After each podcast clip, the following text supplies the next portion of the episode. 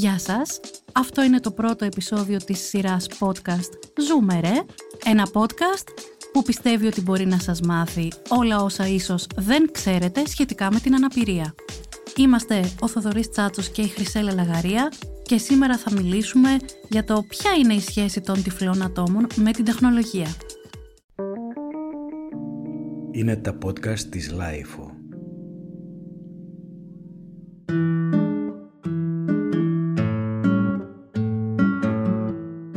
Να πούμε ότι και οι δύο δεν βλέπουμε.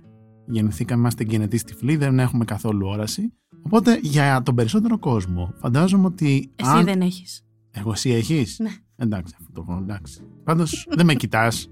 δεν με κοιτάς. Νομίζεις. Okay. Ε, αφού λοιπόν θα το συνηθίσετε πιστεύω αυτό το χιούμορ είναι λίγο ίσως ξενίζει αλλά θα το συνηθίσετε για μας είναι πολύ συνηθισμένο Οπότε Θοδωρή αρχικά ρωτάω εγώ εσένα τι απαντάς σε αυτό το ερώτημα; Υπάρχει αυτό το ερώτημα στα αλήθεια; Νομίζω υπάρχει αυτό το ερώτημα στα αλήθεια, αλλά πριν το πούμε αυτό να πω ότι εγώ θα βρω τον μπελά μου με αυτό εδώ, γιατί θα μου πει μετά η Χρυσέλα, έρχεσαι και κάνεις τον έξυπνο, γιατί δεν θα μιλήσει για την τεχνολογία και ένα Excel που σου ζητάω να φτιάξεις δεν ξέρεις να το φτιάξεις. Θα το πω. Θα το πεις, ε; Ναι. Δεν θα χαριστείς δηλαδή. Όχι. Okay.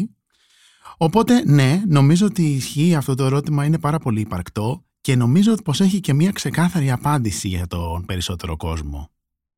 Οι ηλικίες σύμφωνα με Υπήρχε κάποτε ένα τηλεπαιχνίδι που έλεγε ρωτήσαμε 100 ανθρώπους και ψάχνουμε τη σωστή απάντηση στην εξής ερώτηση. Αν λοιπόν εμείς κάνουμε το ίδιο, ρωτήσουμε 100 ανθρώπους ηλικίας, το έχουμε κάνει, ηλικίας από 8 έως 78 ετών και τους ρωτήσουμε έχουν τα τυφλά άτομα σχέση με τη τεχνολογία; Η απάντηση είναι σαφής, εύκολη, συγκεκριμένη. Ποια είναι; Όχι. Τρία γράμματα. Όχι.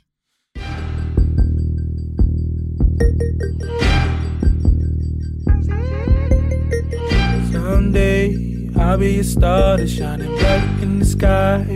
I'm giving up on the best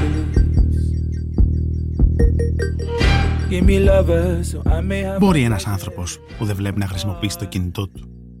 Μπορεί να σερφάρει στο ίντερνετ. Μπορεί να κάνει μια εργασία χρησιμοποιώντας εφαρμογές γραφείου. Μπορεί να φτιάξεις έναν άλλον τυφλό ένα Excel. Αυτό μάλλον είναι όχι. ε, από μένα είναι όχι που λένε. Θυμάσαι εσύ το, τον πρώτο σου υπολογιστή, πώς ήρθες σε επαφή με αυτά τα πράγματα; Ναι. Επειδή είμαστε παιδιά των 90s ή τέλος πάντων είμαι παιδί των 90s που ε, άρχισε να ζει την εφηβεία του στα 90s, ο πρώτος μου υπολογιστής είχε Windows 386, ήταν ε, ένα πανάρχιο μηχάνημα, συνδεόταν στο ίντερνετ μέσω της γνωστής ε, παλιάς διαδικασίας της αρχαίας εκείνης που αν έπαιρνε τηλέφωνο από το ίδιο σπίτι η μαμά σου και η θεία σου σου ρίχνε το, τη σύνδεση και είχε ένα απίστευτα αρχαίο μόντεμ. Αν είστε πολύ μικροί, ρωτήστε τους γονείς σας για όλα αυτά που λέμε και δεν τα καταλαβαίνετε, να σας τα μάθουν. Ακριβώς. Ήταν λοιπόν ένας υπολογιστής ο οποίος ε, χρειαζόταν ένα πολύ ακριβό και ιδιαίτερα σπάνιο στην Ελλάδα λογισμικό για να μπορέσει να μετατρέπει την εικόνα σε φωνή. Να μετατρέπει τους χαρακτήρες σε ήχους και ουσιαστικά να είναι προσβάσιμος από ένα άτομο που δεν βλέπει. Εγώ ήμουν πολύ τυχερή να μπορώ να έχω αρκετά νωρίς ένα τέτοιο υπολογιστή, αλλά ήταν πάρα πολύ δύσκολο να εκπαιδευτείς στο να τον χρησιμοποιείς. Πράγματι, αναγνώστης οθόνης λέγεται αυτό το λογισμικό και τα διάφορα τέτοια λογισμικά που υπάρχουν, screen reader αγγλιστή εγώ από την άλλη, να, να το πάρω λίγο ανορθόδοξα. Εγώ όταν ήμουν πάρα πολύ μικρός, εκεί στα 5-6, στις αρχές της δεκαετίας του 90, είχα ένα όνειρο. Έβλεπα κάποια παιδικά εκεί στην τηλεόραση που είχαν όλα ρομπότ. Πίστευα ότι δεν θα το πεις αυτό. Τελικά λέω να το πω. Είχα, έβλεπα παιδικά με ρομπότ, διάφορα ρομπότ, στο ρόλο του καλού, στο ρόλο του κακού, σε διάφορους ρόλους τα ρομπότ. Είχαν λοιπόν όλες αυτές τις φωνές, τις ρομποτικές, τις κομπιουτερίστικες φωνές. Εγώ τότε νόμιζα ότι αυτά τα ρομπότ πράγματι υπάρχουν και πράγματι μιλάνε με αυτές τις φωνές και πράγματι λένε και αυτά που λέγανε στην τηλεόραση. Δηλαδή ότι είχαν μια αυτόνομη ζωή τα ρομπότ. Έβαζα τους δικούς μου να πάνε να μου αγοράσουν ένα τέτοιο ρομπότ για δώρο. Okay. The distant future, the distant future. It is the distant future, the year 2000. We are robots. The world is very different ever since the robotic uprising of the mid 90s. There is no more unhappiness. Affirmative. We no longer say yes. Instead, we say affirmative. Yes, affirmative. Unless it's a more colloquial situation.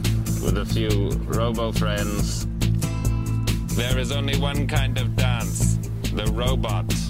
And the robo boogie. Oh yes, two kinds of dances. Finally, robotic beings rule the world. The humans Όπως μάλλον καταλαβαίνετε, δεν ξέρω γιατί, για ποιο λόγο οι δικοί μου πηγαίναν τελικά να ρωτήσουν αν υπάρχουν αυτά τα ρομπότ. Πηγαίναν παρόλα αυτά, γυρίζαν με άδεια χέρια, δεν είχα ρομπότ. Όμως, με κάποιον τρόπο δεν γλίτωσα τελικά από αυτά τα ρομπότ και από αυτές τις ρομποτικές φωνές. Η πρώτη φορά που ήρθα σε υπολογιστή, σε επαφή με υπολογιστή, όπως ανέφερε η Χρυσέλα, ήταν στο σπίτι μιας δασκάλας που είχα στο δημοτικό και άκουσα αυτό το σπάνιο λογισμικό για την Ελλάδα που μιλούσε με την φωνή την κομπιουτερίστικη και ό,τι έγραφε η οθόνη το διάβαζε το, το, αυτό το, το λογισμικό και το έκανε φωνή. Ο πρώτος μου υπολογιστής δικός μου όμως ήταν στο γυμνάσιο ένα λάπτοπ που αγόρασα και με αυτό εκπαιδεύτηκα χωρίς σχόλια το εκπαιδεύτηκα τώρα σε αυτό, το τι ξέρω να κάνω, ξέρω πέντε πράγματα να κάνω. Ε, αλλά ναι, εκπαιδεύτηκα σε αυτό και το είχα πια ως κύριο εργαλείο και για το σχολείο και γενικότερα.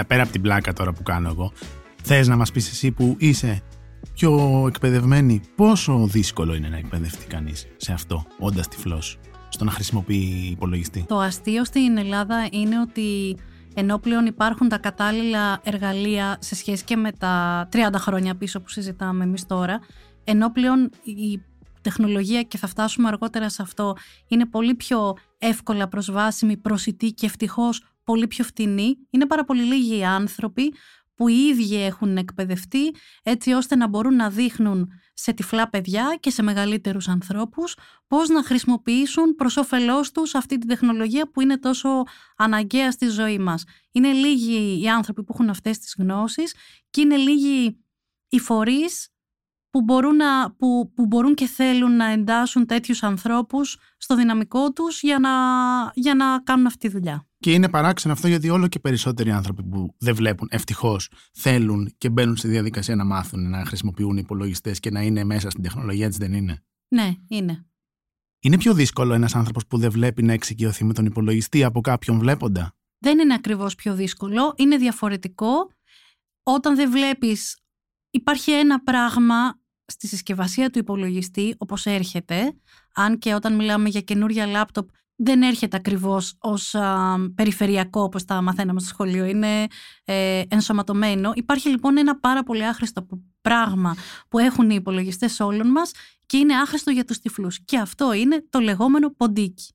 Είναι ένα πάρα πολύ ωραίο πραγματάκι για να παίζεις όταν δεν είναι συνδεδεμένο, για μένα τουλάχιστον που θέλω πάντα με κάτι να παίζω όταν δουλεύω. Σαν το στυλό που το πατάνει, που κλείνεις τη μύτη χωρίς να το κάνεις τίποτα. Αυτό, αλλά όταν μιλάμε για τυφλά άτομα, το πληκτρολόγιο, το ποντίκι είναι άχρηστο, γιατί δεν μπορεί να χρησιμοποιηθεί, δεν μπορείς να κλικάρεις με το ποντίκι, οπότε τη θέση του την παίρνουν οι εντολές του πληκτρολογίου. Όσοι είστε μέσα στην τεχνολογία με την έννοια των προγραμματιστών, ή τέλος πάντων πάρα πολλοί executive users θα ξέρετε ότι έτσι κι αλλιώς το πληκτρολόγιο είναι ε, γεμάτο από εντολές που όποιος τις χρησιμοποιεί και τις ξέρει, στην πραγματικότητα κάνει τη ζωή του πολύ πιο εύκολη. Αυτό δεν το ξέρουν οι περισσότεροι άνθρωποι που βλέπουν, το μαθαίνετε τώρα από εμάς. Θα ακούσουν τώρα το podcast όσοι το ακούσουν και θα πούνε τι ήρωες είναι αυτοί, ρε παιδί μου, δεν βλέπουν και όμως χρησιμοποιούν υπολογιστές, κάνουν αυτό, εκείνο με τις εφαρμογές. Είναι αυτό, είναι αλήθεια αυτό, είναι ηρωικό αυτό που συμβαίνει, αυτό που συζητάμε; Τίποτα που να αφορά την αναπηρία δεν είναι ηρωικό. Αυτή είναι μια βαρύγδουπη φράση που είπα και μάλλον θα την ξαναπώ πολλές φορές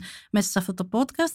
Δεν υπάρχει κάτι ηρωικό. Αυτό που υπάρχει είναι η ανάγκη σου και η επιθυμία σου, η θέλησή σου να μάθεις και να μάθεις με έναν τρόπο διαφορετικό, όμως για παράδειγμα, όλοι όσοι έχουμε δώσει τις περιβόητες ε, εξετάσεις πιστοποίησης στους υπολογιστές... Εξ, Εμού εξαιρουμένου. Εσού εξαιρουμένου βεβαίως. Όλοι το έχουμε καταλάβει, Θοδωρή, αυτό. Ε, ξέρουμε πάρα πολύ καλά ότι στην ουσία πρέπει να μάθουμε τα ίδια πράγματα.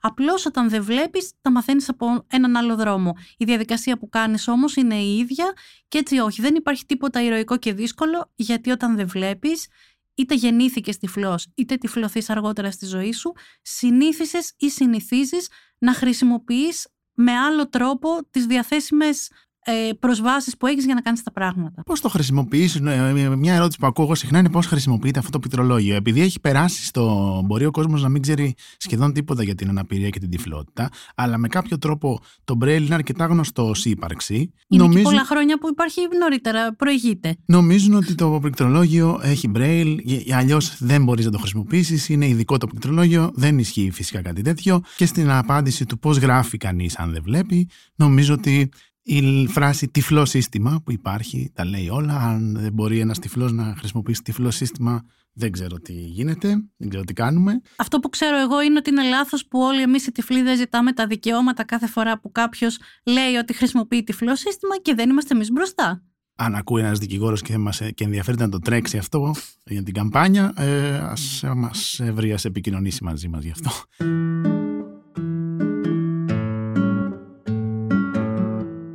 Λοιπόν, να, να φύγουμε λίγο από τους υπολογιστές, θα επιστρέψουμε. Να ρωτήσω όλοι τώρα πια χρησιμοποιούν κινητά, χρησιμοποιούν smartphones, χρησιμοποιούν εφαρμογές πάρα πολλές για να κάνουν πράγματα ε, μέσα από το κινητό τους.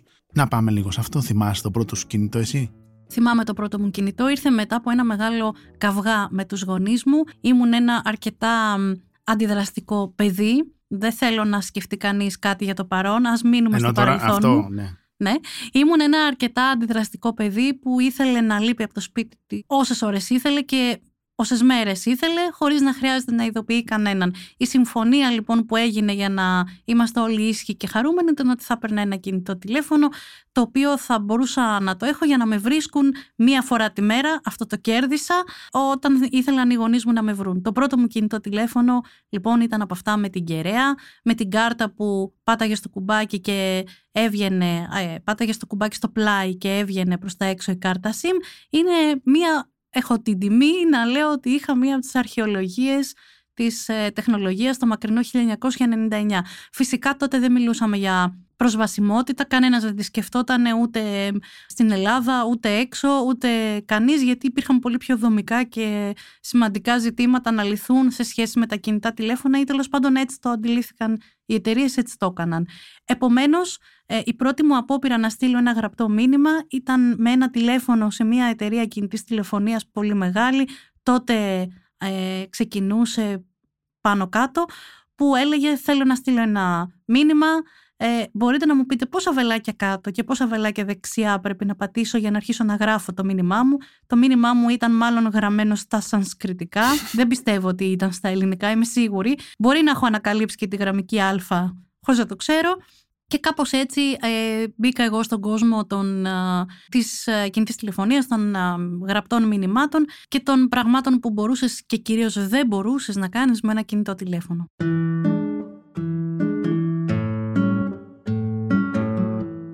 Αντίστοιχη είναι και η δική μου εμπειρία. Δηλαδή, είχα ένα κινητό παλιό μαζί με την αδερφή μου. Το είχαμε, μας το είχε αγοράσει ο πατέρας μας για τα καλοκαίρια που το χρησιμοποιούσαμε. Ένα κινητό πάλι με κεραία κτλ. Λίγο πιο μετά από αυτό που λες εσύ σε χρονολογία. Και είχα μάθει από την αδερφή μου, μου είχε δείξει να κάνω κάτω το βελάκι, να πατάω το, το κεντρικό, δεν ξέρω ποιο ήταν τότε, και να γράφω με το αλφάβητο το, στα πλήκτρα. Δύο φορές το 2 είναι το Α, δύο φορές το 3 είναι το Γ κτλ. Δεν ξέρω τι. Τα έστελνα τα μηνύματα Πώς θα διαβάζανε όμως τα μηνύματα, εμένα μου τα διαβάζανε οι άλλοι. Με αποτέλεσμα κάποιες φορές που δεν είχα κάποιον να μου το διαβάσει, επειδή και, και αν μιλούσαμε και με κανέναν που δεν μας ήξερε από το σχολείο ή οτιδήποτε ε, και δεν ήξερα ακριβώς ότι δεν βλέπουμε. Έλεγα εγώ, ας πούμε, θυμάμαι σε ένα, σε ένα φίλο της αδερφής μου που μου είχε στείλει μήνυμα επειδή θα βγαίναμε χωρίς να με γνωρίσει όμως από τότε. Και δεν του απάντησα επειδή δεν είχα κάποιον να μου το διαβάσει. Και μου λέει: Γιατί δεν μου απαντάς; Και μετά από δύο μέρες που μπόρεσα να το γράψω, λέω, δεν είχα κάρτα. Είναι το κλασικό τότε που μπορούσαμε να το πούμε. Ακόμα δεν είχα κάρτα. Τελικά βγήκαμε, γνώρισε ο άνθρωπος και έμαθε γιατί δεν το απάνταγα. Δεν ξέρω αν έχεις τέτοιες εμπειρίες. Έχω πολύ χειρότερες εμπειρίες γιατί εγώ ήμουν στο πανεπιστήμιο, τα μηνύματα ήταν άλλου τύπου, τα κανονίσματα ήταν άλλου τύπου. Να μην τα πούμε, λέω. Εδώ, ε. Δεν θα τα πούμε, όχι, γιατί θέλουν απαραίτητη γονική συνένεση. Ε, όμως αυτά ήταν, αυτή ήταν η πραγματικότητα. Με τους φίλους κάπως τα βρίσκαμε και στα τηλέφωνα και μιλάγαμε, αλλά έρχονται εκείνες οι ώρες οι βραδινές που είσαι έξω και πρέπει να στείλεις τον πρώην που χώρισες. Αυτή είναι η αλήθεια, αυτή είναι η πραγματικότητα.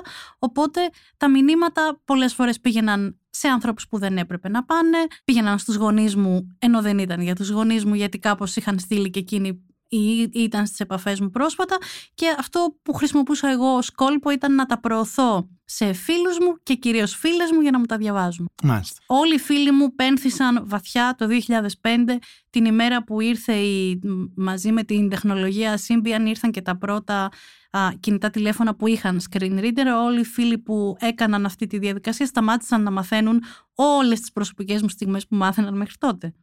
Πράγματι, το 2005 και μετά λύθηκε κάπως αυτό το πρόβλημα. Υπήρξαν κινητά που είχαν ένα λογισμικό με αναγνώστη οθόνη. Διαβάζαμε μόνοι μα τα μηνύματα, χάσαν τα κουτσεμπολιά οι άλλοι, γίναμε κι εμείς πιο αυτόνομοι. Και σήμερα, που είμαστε σήμερα σε σχέση με τα κινητά, όπου είναι όλοι, θα μου πεις. Ναι. Σήμερα είμαστε όπου είναι όλοι και, αυτό είναι, και αυτή είναι μια ιστορία που δεν κατακτήθηκε εύκολα, που άνθρωποι ε, τυφλοί και από σοβαρούς και, και μη σοβαρούς, δεν είμαστε μόνο εμείς οι μη σοβαροί στην Ελλάδα, οργανισμούς, ναι είναι και άλλοι, ε, έδωσαν ε, μάχες για να το πετύχουν αυτό και να θεωρείται πια δεδομένη η συμπερίληψη του λογισμικού αναγνώστη οθόνης σε κάθε κινητό. Κάπου εδώ να πούμε ότι αν μας ακούτε από ένα κινητό και αν έχετε ένα κινητό δίπλα σας, αυτό το κινητό είναι πια προσβάσιμο και σε τυφλούς. Εσείς δεν το ξέρετε, εμείς το ξέρουμε. Πληρώνομαστε αρκετά για να σας πούμε που βρίσκεται. Είναι πάρα πολύ εύκολο να βρεθεί γιατί όλοι έχετε στα κινητά σας ένα μενού που λέγεται προσβασιμότητα, accessibility και αυτό είναι το μαγικό παράθυρο που ανοίγει και μετατρέπει το κινητό σας σε ένα κινητό που η μόνη διαφορά πια που αποκτά είναι ότι αλλάζουν οι χειρονομίες που κάνεις για να ανοίξεις μια εφαρμογή, να κάνεις double click ε, εκεί που θες σε κάποιο εικονίδιο. Ουσιαστικά είναι ακριβώς το ίδιο τηλέφωνο που ξαφνικά μιλάει. Ανάγνωση κάτω παύλα μηνυμάτων. Ημερολόγιο. Παρασκευή 23 Σεπτεμβρίου. Φωτογραφίες. Κάμερα. Χάρτες. Καιρός. Ρυθμίσεις. Ρολόι. 16 και 1. Φάκελος lifestyle. 4 εφαρμογές. Αυτός λοιπόν είναι ο τρόπος που ένας τυφλός μπορεί να χρησιμοποιήσει πάρα πολλές εφαρμογές. Μπορεί να σκρολάρει, να δει Facebook, να μπει στο Messenger, να στείλει μηνύματα, να γκουγκλάρει, να δει Netflix, να κάνει ό,τι φαντάζεστε, να χρησιμοποιήσει πράγματα για το γραφείο του, για τη δουλειά του μέσα από εφαρμογές ε, γραφείου.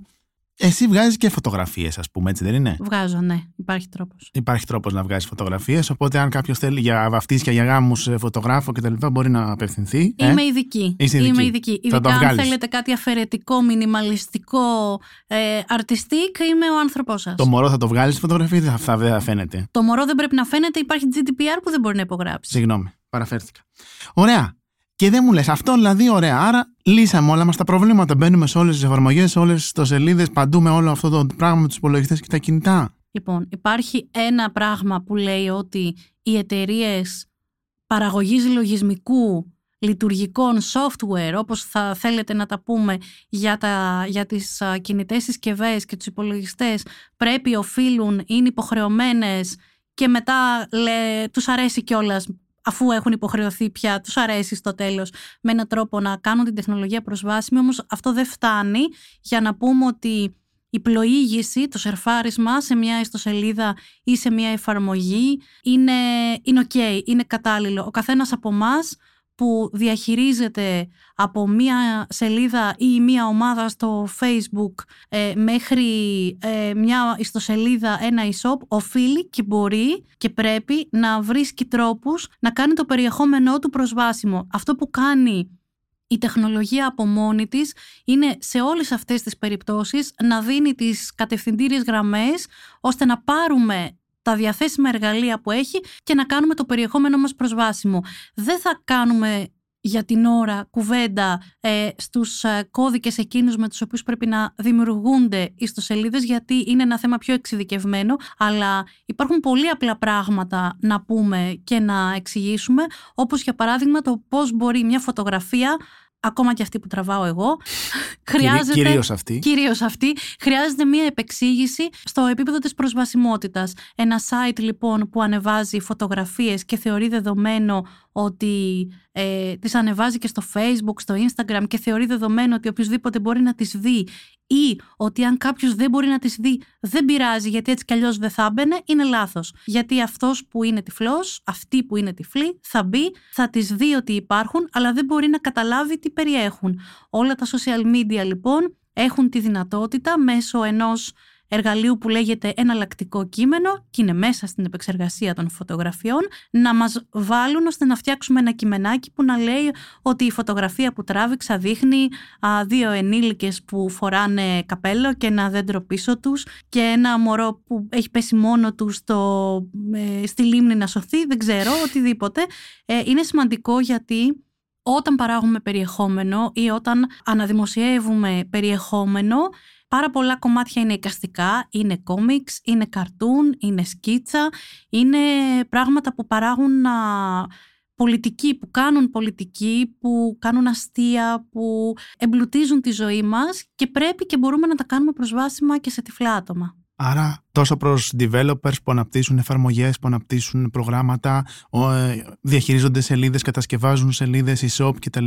Όσο και σε αυτούς που δημιουργούν περιεχόμενο, είτε αυτό είναι φωτογραφίες, είτε αυτό είναι κείμενο, να ξέρετε ότι οι περισσότεροι άνθρωποι που είναι τυφλοί πια σας διαβάζουν, μπορούν να σας διαβάσουν, πρέπει να σας διαβάσουν, πρέπει να θέλετε να σας διαβάσουν, άρα πρέπει να μπορείτε να τους βοηθήσετε να σας διαβάζουν, να παρακολουθούν το περιεχόμενό τους, να δημιουργούν και εκείνη το δικό τους περιεχόμενο και πάει λέγοντας. Είναι πολύ σημαντικό. Νομίζω ότι νοείται πλέον ανεξάρτητη διαβίωση ενός ατόμου που δεν βλέπει χωρίς τη χρήση της τεχνολογίας. Ας το πούμε ανάποδα και ας είμαστε ε, ειλικρινείς με έναν τρόπο. Δεν νοείται διαβίωση ενός ατόμου που ζει στην πόλη, θα το κάνω πιο συγκεκριμένο επίτηδες, βλέπει δεν βλέπει, χωρίς τη χρήση της τεχνολογίας. Δυστυχώς με έναν τρόπο ή ευτυχώς.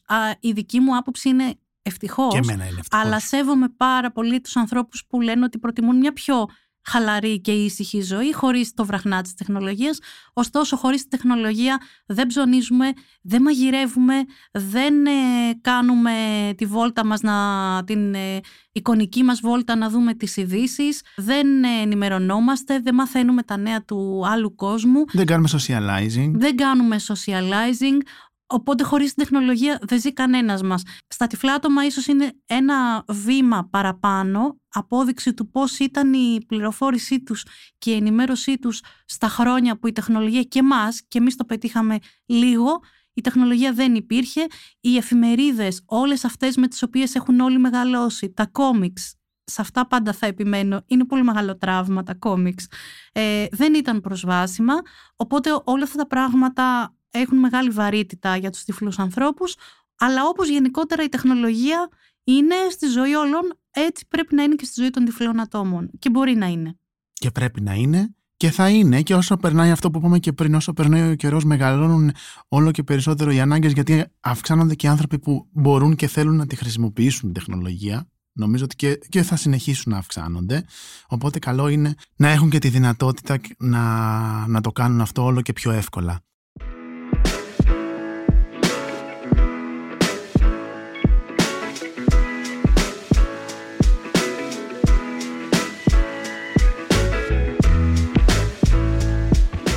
Να πούμε και κάτι για ειδικές εφαρμογές. Κάθε αναπηρία έχει τις δικές της ειδικές εφαρμογές κάποιες. Έτσι και η τυφλότητα έχει τις δικές της. Υπάρχουν εφαρμογές που μπορείς να, να διαβάσεις ε, κωδικούς προϊόντων, ας πούμε, ή να σκανάρεις πράγματα και να σου αναγνωστεί το κείμενο. Υπάρχουν εφαρμογές για να ε, δεις χρώματα, χρήματα, τέτοια πράγματα. Που όμως φυσικά θα ξαναπούμε ότι αυτές οι εφαρμογές για να δουλεύουν καλά πρέπει τα barcode ας πούμε να είναι με έναν ενιαίο τρόπο γραμμένα και γενικά πρέπει όλοι να βοηθάμε έτσι ώστε να μπορούν να δουλεύουν σωστά και να είναι χρήσιμα εργαλεία γιατί οι άνθρωποι πια ζουν μόνοι τους και ακόμα και αν δεν ζουν μόνοι τους και ζουν με άλλους ανθρώπους έχουν όλο το δικαίωμα και κυρίως την απέτηση να, να μπορούν εκείνοι να είναι οι κύριοι του εαυτού τους μέσα σε ένα σπίτι ή μέσα σε έναν εργασιακό χώρο. Και πρέπει κάποια στιγμή και εδώ οι δικοί μας άνθρωποι, οι πολύ κοντινοί, οι δίπλα μου στο podcast, να μπορούν να φτιάχνουν τα Excel τους μόνοι τους. Εγώ νομίζω ότι πολύ γράψαμε, πρέπει να φύγουμε σιγά σιγά. Κλείνοντας λοιπόν αυτό το επεισόδιο, αν έρθει σε εσάς ένα άλλο άτομο και σας ρωτήσει αν όντως κάποιο άτομο που είναι τυφλό μπορεί να χρησιμοποιήσει την τεχνολογία, εσείς τώρα ξέρετε τη σωστή απάντηση. Ναι, μπορεί.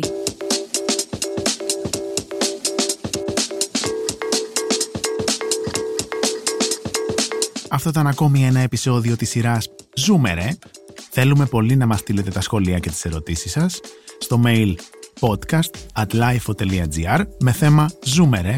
Για να μην χάνετε κανένα επεισόδιο της σειράς Ζούμε ρε, κάντε εγγραφή στο Spotify, στα Apple και στα Google Podcasts.